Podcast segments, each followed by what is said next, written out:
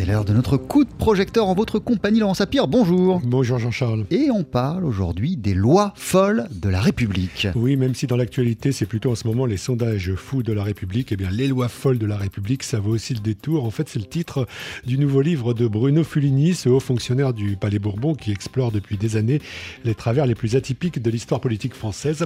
Il nous propose ici une balade dans le maquis du droit et de la législation pour en débusquer euh, les lois, les décrets ou les arrêtés les plus extravagants. Et là, vous allez, Laurent, nous donner pas mal d'exemples. C'est vrai qu'on n'a que l'embarras du choix. Ce décret de la République, par exemple, qui peut vous conférer le titre princier de Maharaja, ou encore cet arrêté de 1951 qui indique que dès lors que vous présentez des signes d'hermaphrodisme, autrement dit l'absence ou la perte du pénis, eh bien, vous ne pouvez postuler à aucun emploi dans les territoires d'outre-mer. Ce chapitre-là, Bruno Fulini lui a donné pour titre Une couille dans le lagon. Il existe aussi, euh, d'après l'auteur, une loi de la République qui nous autorise à ramasser les glands en forêt. Glander à la base, c'est ramasser des glands en forêt ou alors amener ses cochons paître en forêt.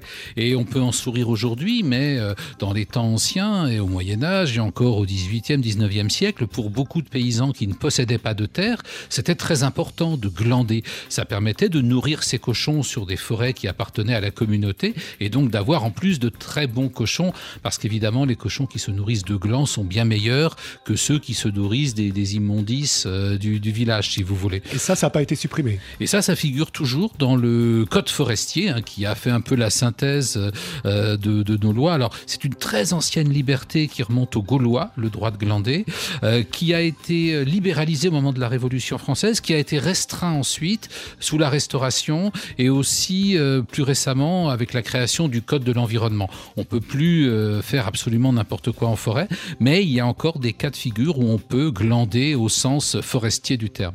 Au royaume des arrêtés municipaux, on a des choses encore plus extravagantes. En 1991, il n'y a pas si longtemps, le maire de Saint-Léger-des-Prés en Bretagne prenait un arrêté interdisant le recours dans sa commune à toute expression portant atteinte à l'honorabilité de l'âne, par exemple l'expression bête comme un âne. Dans les années 50, un autre maire dans le Vaucluse avait poussé euh, ses ardeurs pacifistes jusqu'à interdire le port et l'usage de la bombe atomique sur le territoire de sa commune. Dans ce maquis juridique ou législatif, il y a aussi ce décret européen euh, redoutable euh, pour les poissonnières du Vieux-Port à Marseille. Euh, il leur est interdit de lâcher Elle est belle marascas. En fait, il faut utiliser le nom scientifique en latin des poissons qui sont proposés aux clients.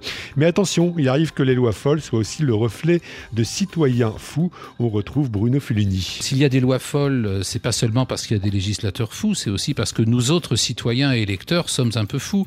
Tous nous disons il y a trop de lois et tous nous voulons à tout prix une loi, un décret, un texte sur les domaines qui nous intéressent il y a cette espèce de tension, de paradoxe euh, qui fait que finalement, euh, on en arrive à, un droit qu'on a un petit peu du mal à maîtriser? Alors, je ne fais pas du tout partie des gens qui disent il y a trop de lois, il faut, arrêter. Alors que la, la, loi, ça a rapport à la démocratie et même à la civilisation.